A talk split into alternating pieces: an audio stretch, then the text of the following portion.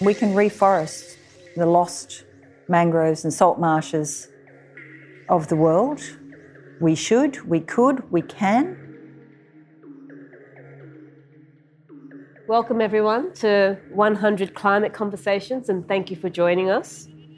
Before we begin, and on behalf of the Powerhouse, I'd like to acknowledge the traditional custodians of the ancestral homelands upon which the museum is situated, the Gadigal people of the Eora Nation, and pay my respects to their elders, past and present. I would also like to welcome any First Nations people listening in or joining us today and pay my respects to their elders. Today is number 72 of 100 conversations happening every Friday. The series presents 100 visionary Australians that are taking positive action to respond to the most critical issue of our time, which is, of course, climate change. We are recording live today in the Boiler Hall of the Powerhouse Museum. Before it was home to the museum, it was the Ultimo Power Station. Built in 1899, it supplied coal powered electricity to Sydney's tram system into the 1960s.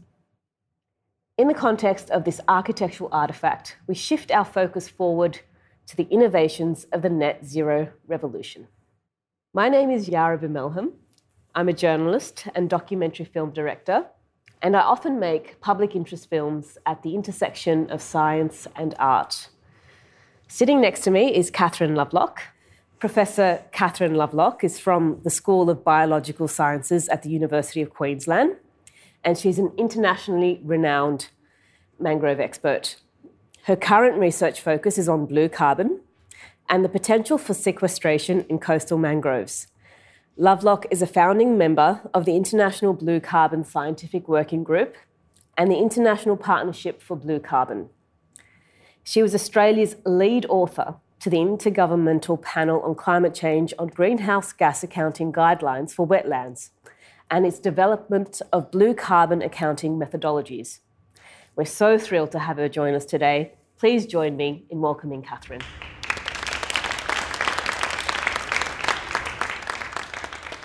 So, Catherine, an easy one.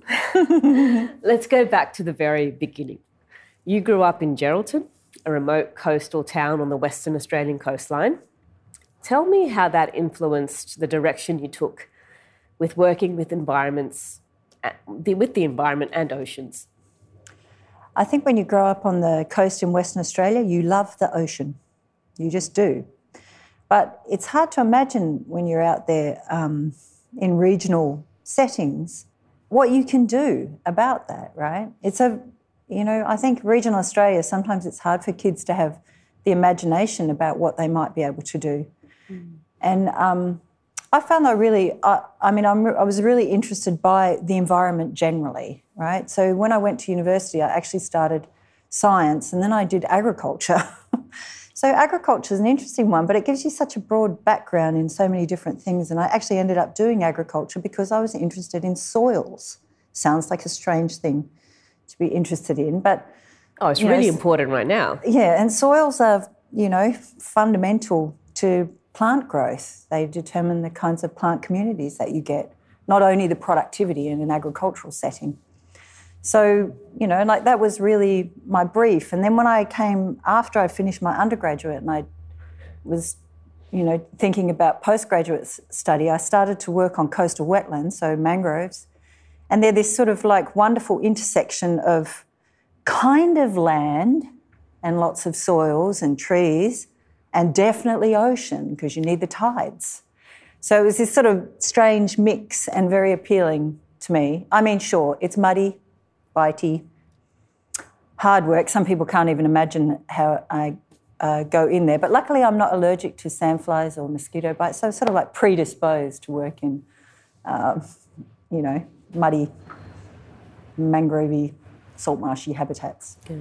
So, where has your work taken you? Uh, so geographically, mm-hmm. oh, all over the world. Like I've actually been quite uh, diverse in my interests. You know, I, I actually did do a whole stint of work in rainforests. And after my PhD, I worked in Antarctica on Antarctic flora for a little while. and I still maintain an interest. That was climate change related. So it's sort of like, you know, as you grow as a scientist, you kind of collect interests. And, you know, while when you're young, your focus tends to be quite tight. As I've gotten older, my focus has expanded in scale, you know, temporally and spatially, I suppose. And, um, but, you know, quite early on, I had an interesting climate change, the influence of climate change on plant communities, on, you know, the environment. And then really this whole blue carbon gig is sort of like switching that and it's like how can these communities also help us to adapt to climate change mm.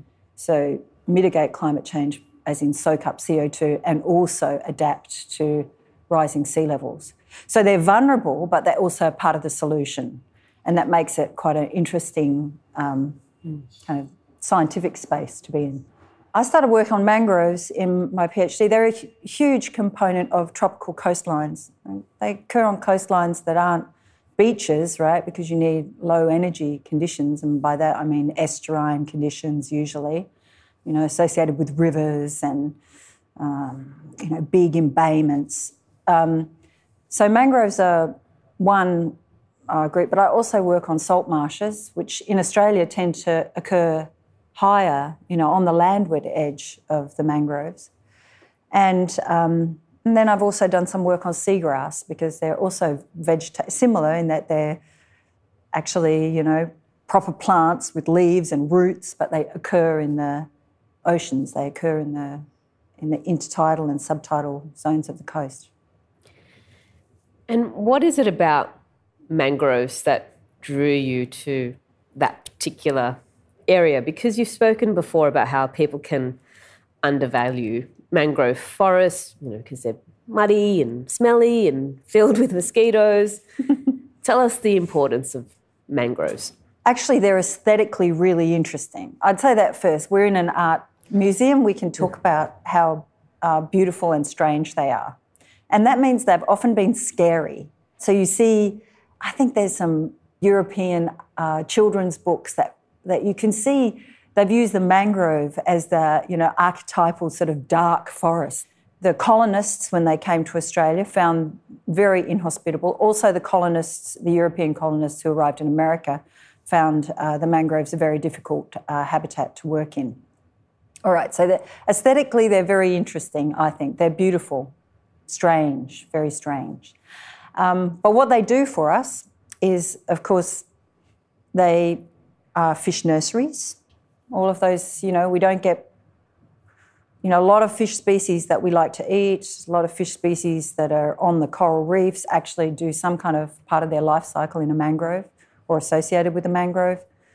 They provide coastal protection. That became really, really um, apparent during the big tsunami that occurred uh, in the Indian Ocean in the 90s, right?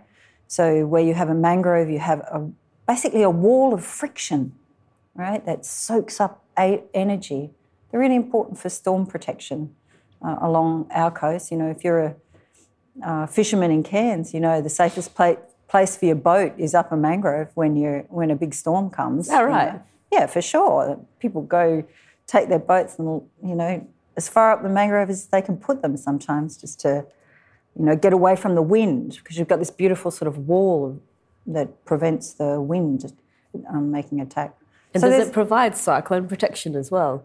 Yeah, yeah, for sure, from both the wind and the waves, right? Mm. So they provide all of these wonderful, you know, what we call ecosystem services. In parts of the world, of course, they're also important for timber and gleaning, you know, like all of the oysters and crabs and other, you know, species that are associated are important.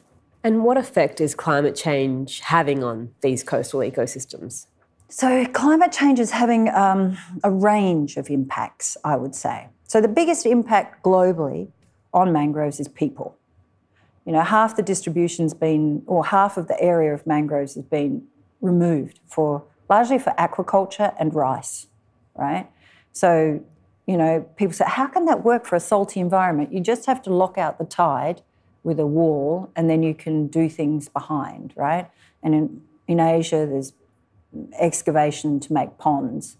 And that huge aquaculture, of course, is driven economic development in many ways. The impacts of climate change are actually becoming more and more apparent. And I think in Australia that became evident with the large dieback of mangroves in the north of Australia. Maybe, you know, somewhere between te- seven and 10,000 hectares died. And that was to do not with, it, it's a very sort of odd um, impact of climate change that's not really well understood, right? So it was a, an extreme drought and an extreme low sea level event that happens simultaneously. And a low sea level event will happen because of the El Nino La Nina oscillation, which are becoming more intense and frequent. So when El Nino comes to our coast, it gets very dry, but actually the sea level also drops because all of the water has been out in the Pacific somewhere, right? And when we have La Ninas, extreme La Ninas, it comes back and the sea levels are very elevated and it rains like crazy, right? So these swings are actually becoming closer together and more intense. And that's one of the impacts of climate change, of our changing global ocean atmospheric circulation. So that's one thing that we noted in Australia. Okay, but sea level rise is an issue as well. And probably the place where you can see it the most is in the south of the US, where they're losing like hectares of salt marsh every year to the sea. And that's because they're very low in the intertidal, they're really at mean sea level, if not a little bit below and the marshes can't accumulate enough sediment and roots to keep up with sea level.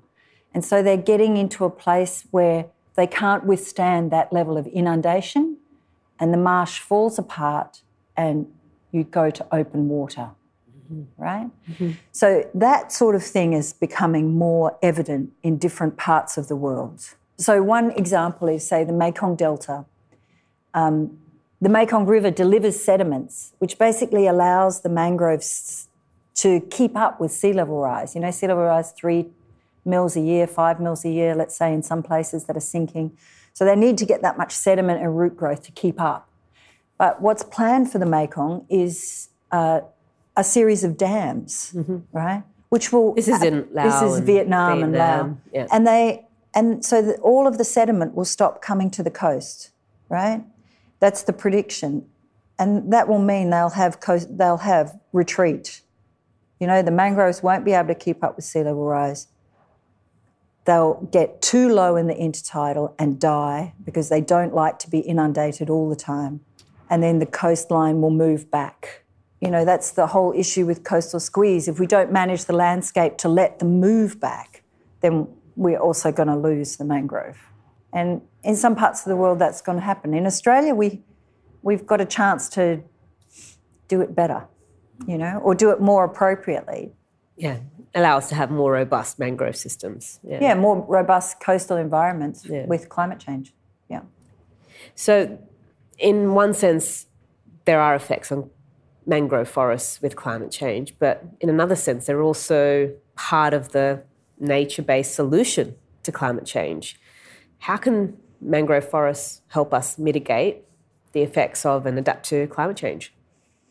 So, mangroves, like all of these, you know, mangroves, salt marshes, seagrasses, they have flooded soils. Their soils are wet, and that means they don't have much air that penetrates into them. And when you don't have much oxygen or air, you slow decomposition. So, what happens is over time, you have accumulation of all of this organic matter, dead roots, wood, leaves, and accumulates over time such that you can get meters and meters of this sort of black, organic, rich soils, right? So, that is a carbon stock. And that is where we want the carbon dioxide in the atmosphere to go because we need to remove it from the atmosphere and store it someplace, right? So mangroves are just really good at doing that. They're very, very good at fixing CO2 in photosynthesis, making it into biomass, wood, leaves, roots particularly, And then it all gets deposited in those wet sediments, and so it stays put, right? So, you know, that is one of the solutions reforestation of essentially deforested landscapes is one of the ways we can work to mitigate climate change. It's only one of the ways. I mean, you, you have to always preface this the only way we're going to get CO2 in the atmosphere down is to reduce emissions, right? These other things like blue carbon and green carbon, they are for the residual part that we might not be able to manage down, you know?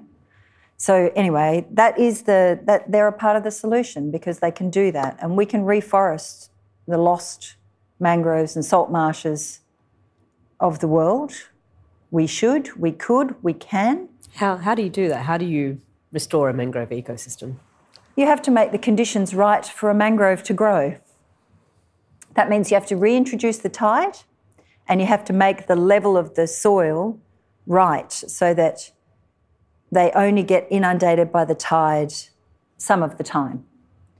So if you dig a hole, right, in a mangrove, that hole might stay as water because it's basically too low and they're going to be too flooded, right? So it's about making the environment really suitable for them. And then usually they're great colonists. My goodness. They just, you know, they come. If there's a mangrove around and it's producing propagules, so seeds kind of, and then you know like they enter the environment. They're really good at at uh, being early colonists you know so of landscapes. So we just have to really work at returning the environment to something that's suitable. Give us some examples of large scale replantings around the world that have worked and that haven't worked and, and why that was the case.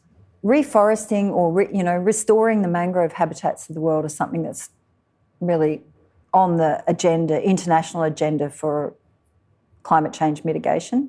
It's partly because mangroves are also really important for communities. They need them to live. They need fish, they need wood, they need food, right? So restoring the mangroves is a really good idea. And they provide coastal protection uh, against storms, right?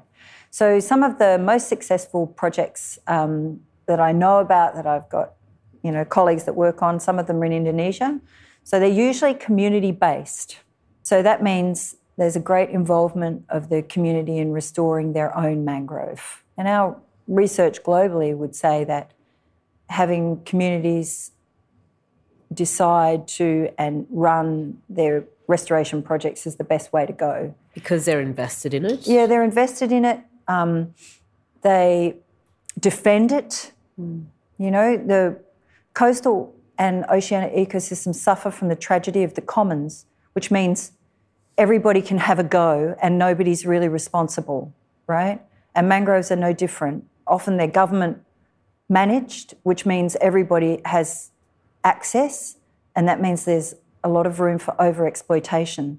So if a community owns and manages their resource, they can manage that access a lot better and they can basically work towards a sustainable uh, exploitation if that's what they need to do. So the the evidence is that that really helps with conservation. That's they're the most successful projects. So there's a big one in Colombia called Cispatá. It's actually supported by Conservation International through funding from Apple Corporation. Can you believe this?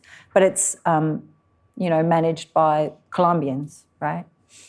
And then um, in Indonesia, also there's been some great grassroots reforestation of uh, mangrove habitats that have been uh, damaged for aquaculture largely, building failed aquaculture ponds. And the unsuccessful ones are where you have mass plantings in inappropriate environments, largely because it has to happen rapidly and negotiating with communities is not a rapid process. So the person who has the money to do that reforestation basically does it rapidly and without consultation in land that doesn't require consultation let's look at blue carbon. Take us through what you mean, or talk us, walk us through what you mean when you talk about blue carbon. So, blue carbon was a term that was um, coined in about 2009, and it was really meant to uh, draw attention to the role of the oceans and marine ecosystems in storing carbon. And I put mangroves and salt marshes and seagrasses in that bucket in storing carbon from the atmosphere and the, and the need for them to be healthy to do so, right? And it was to draw attention to that. It's a more sexy term than saying, hey, we need, you know, like mud is great, right? Or something like that, right? So blue carbon is a it's a sales pitch, but an but an effective one because the oceans have been out of scope. You know, all of the climate change mitigation um, rules that governments report on are all about the land. They're not about the ocean. No, no country reports on what it's been doing to its oceans for climate change mitigation.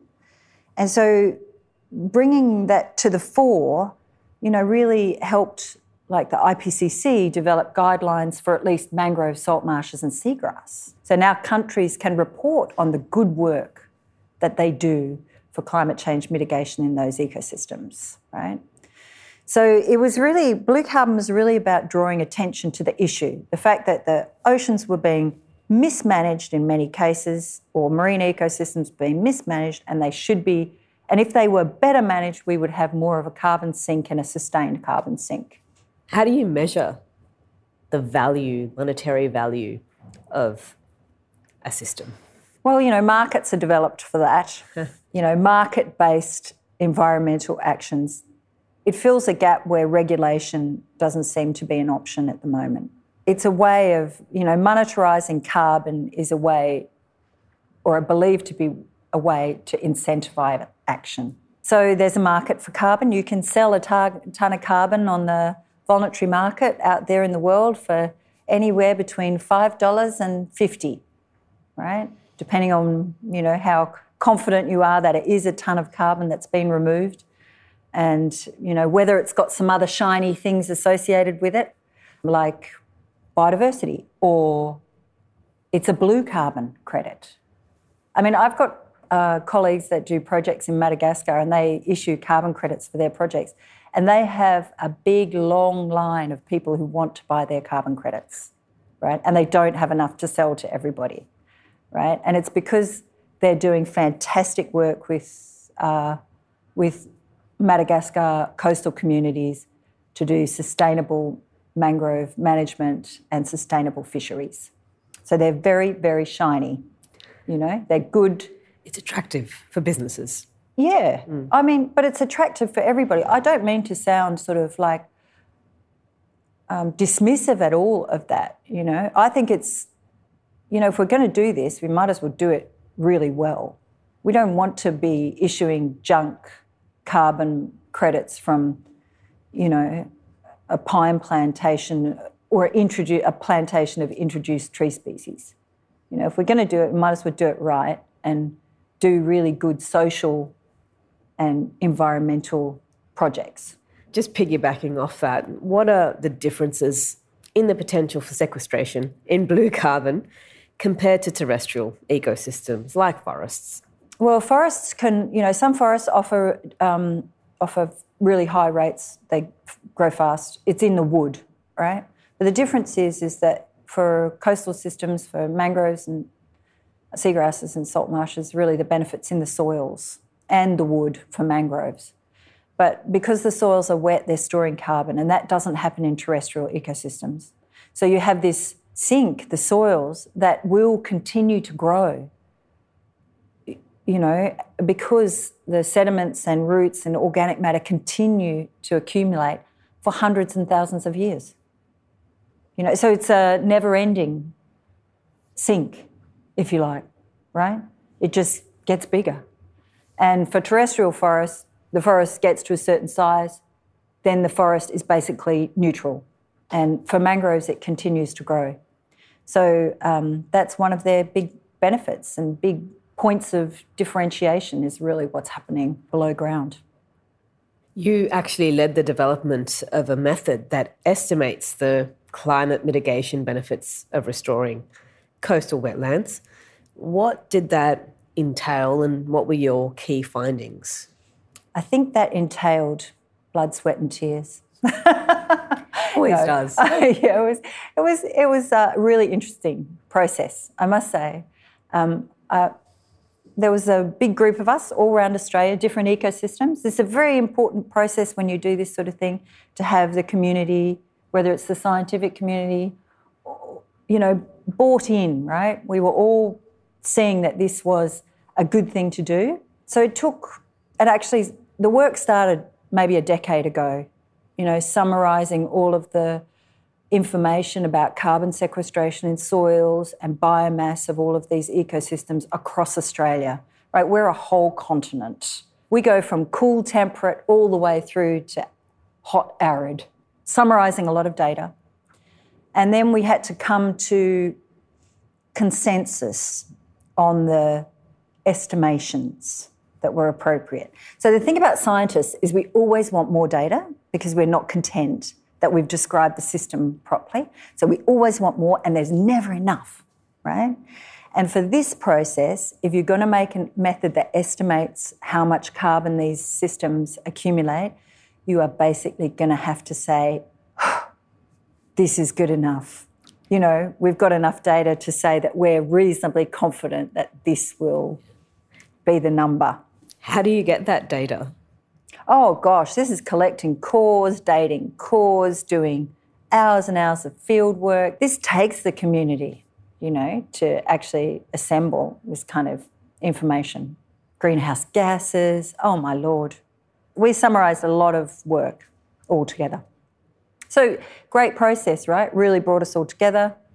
And now we're poised to do more work. Right now, there's a proposal for a seagrass method uh, that's coming out of the, the South Australian government are leading that. But we're all kind of educated in this process about how to work with government to do this, how to work with industry to get this done. So we sort of all got really trained up, knowledgeable about policy and how governments work and how the whole process might work and how carbon markets might work. Can you imagine a bunch of you know scientists who deal in mud, kind of like all all getting their heads around this other kind of a whole world.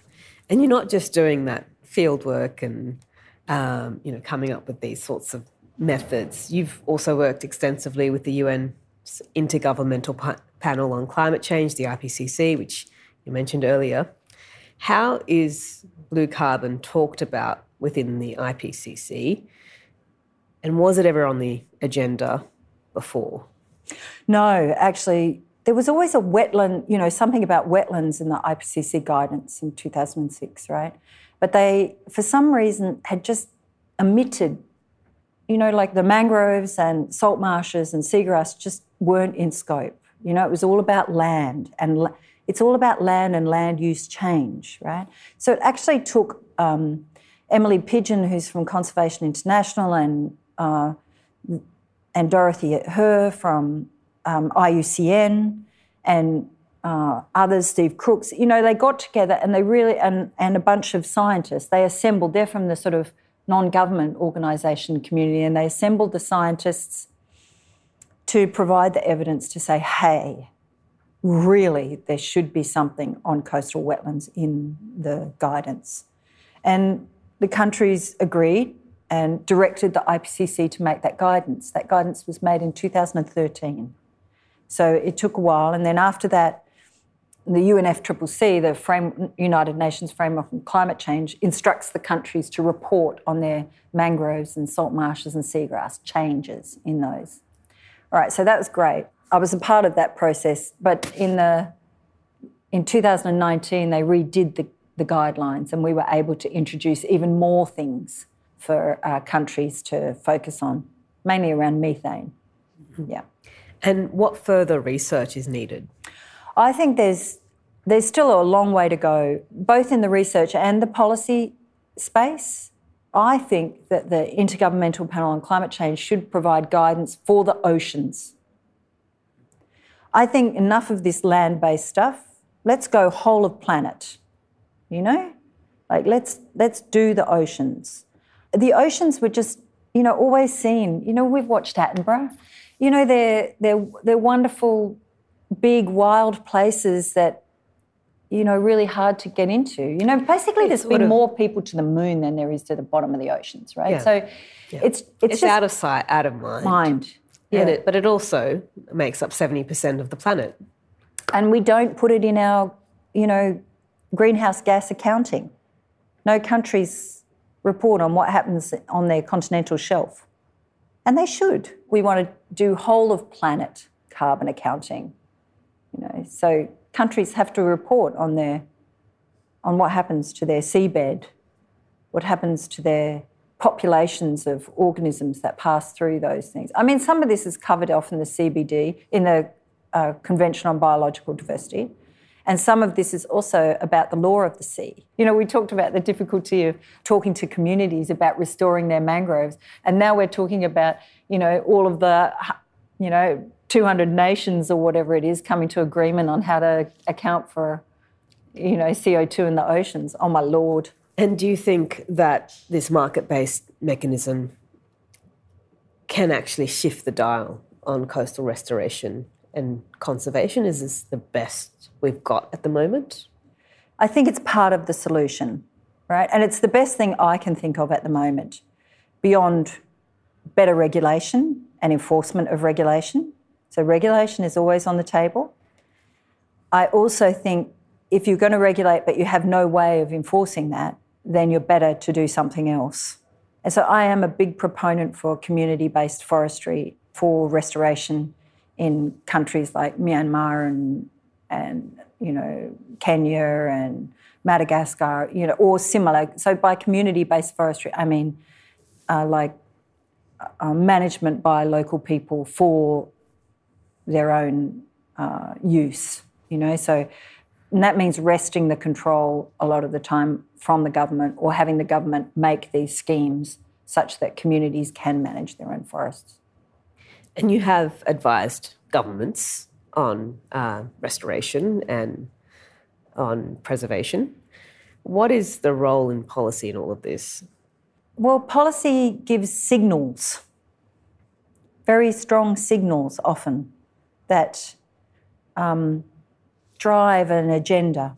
So, you know, we have in Queensland the Land Restoration Fund, right, which is a, you know, piece of the state government policy, and it says if you do a carbon project, we will pay you more for the credit, or basically will add value to your credit for if you do a good job for biodiversity or other things that the state is interested in trying to enhance, right?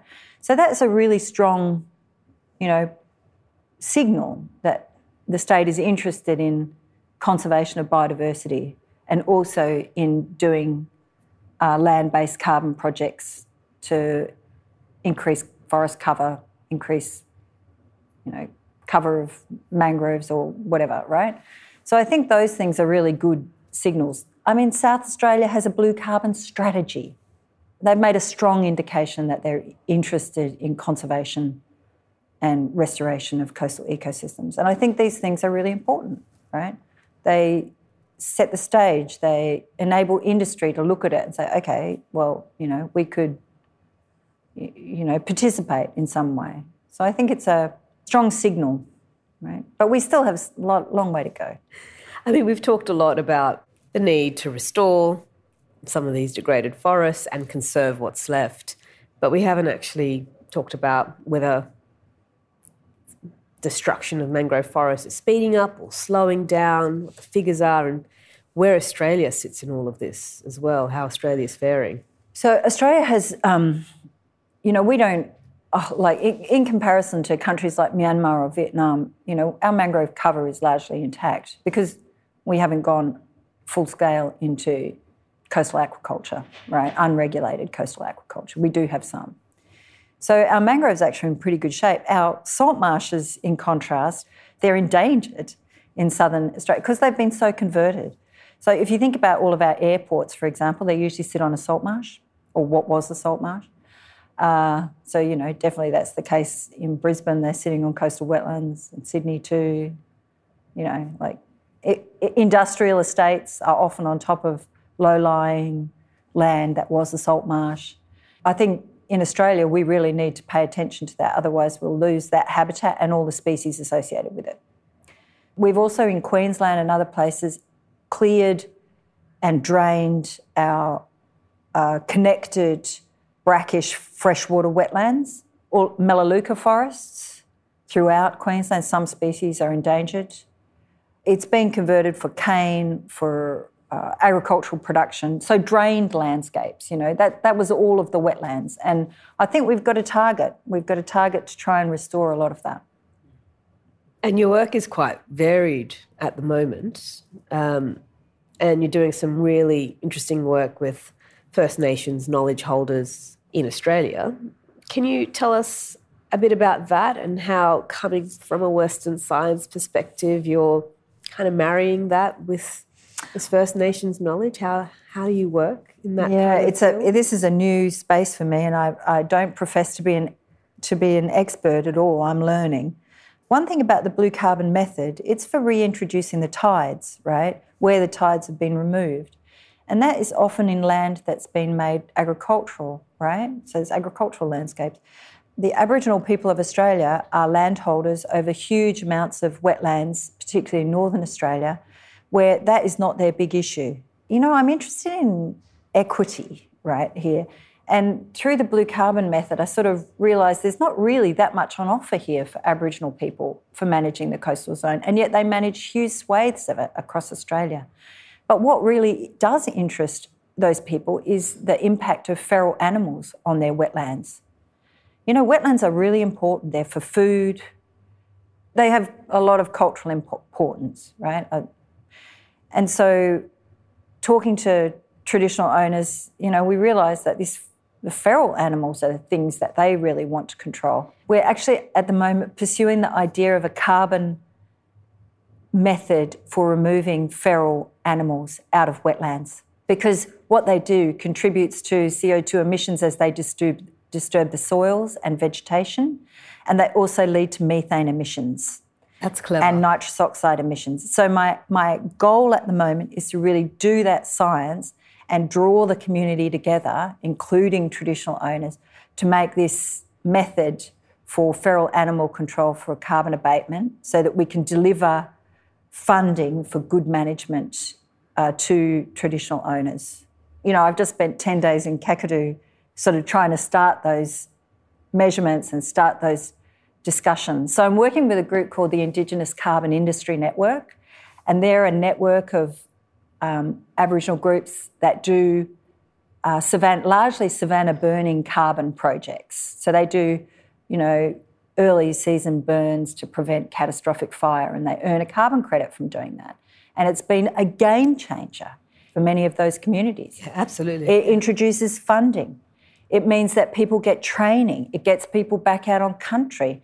And some groups, like the Aboriginal Carbon Foundation, and I think Rowan Foley was one of the 100 conversations, you know, they have the vision of having Aboriginal people audit each other's projects. So then we need accountants and we need, so as a, as a means to kind of like, um, you know, bring capacity through uh, that community. So I'm trying to like piggyback on the work of people like Anna Boustead at the Indigenous Carbon Industry Network and Rowan and others and join in that uh, process of trying to deliver something that enables good management of our wetlands across northern Australia. And figure out how to remove feral animals in a way that can actually be sustainable for the community. Exactly, because carbon projects fund over 25 years.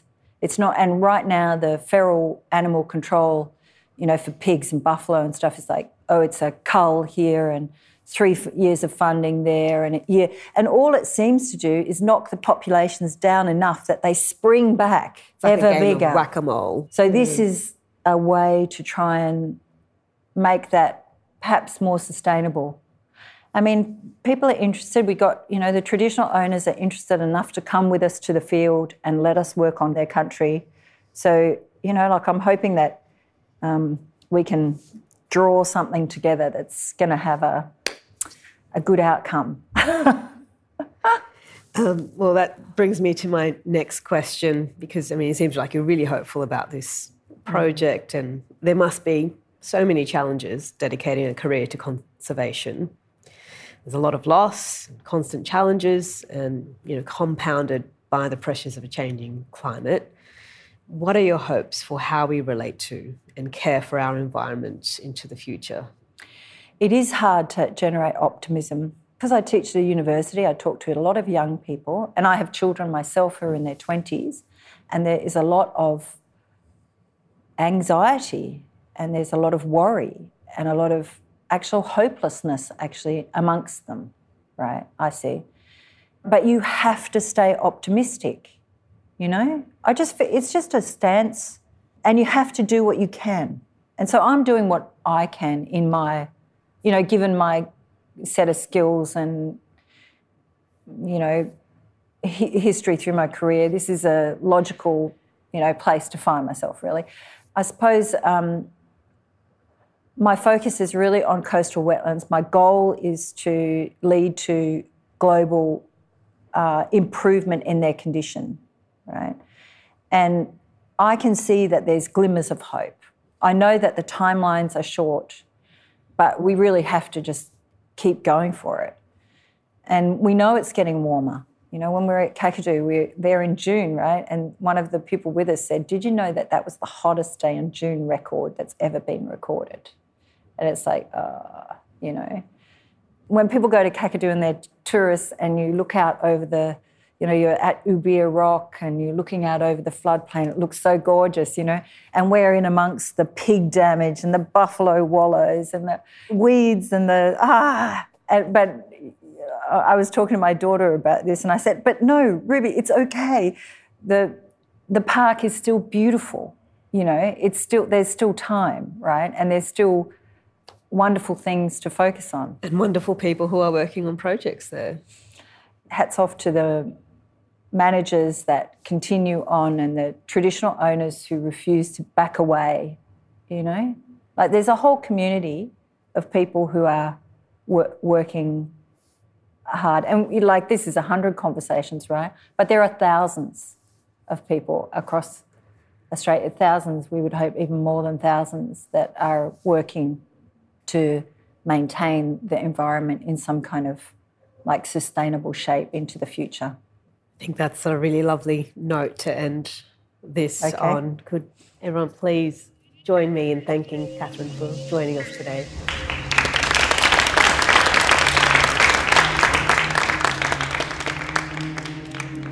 To follow the program online, you can subscribe wherever you get your podcasts. To visit the 100 Climate Conversations exhibition or join us for a live recording, go to 100climateconversations.com. Records of the conversation will form a new climate change archive, preserved for future generations in the Powerhouse collection of over 500,000 objects that tell the stories of our time. See more from the museum at Powerhouse on Twitter and at Powerhouse Museum on Instagram and Facebook.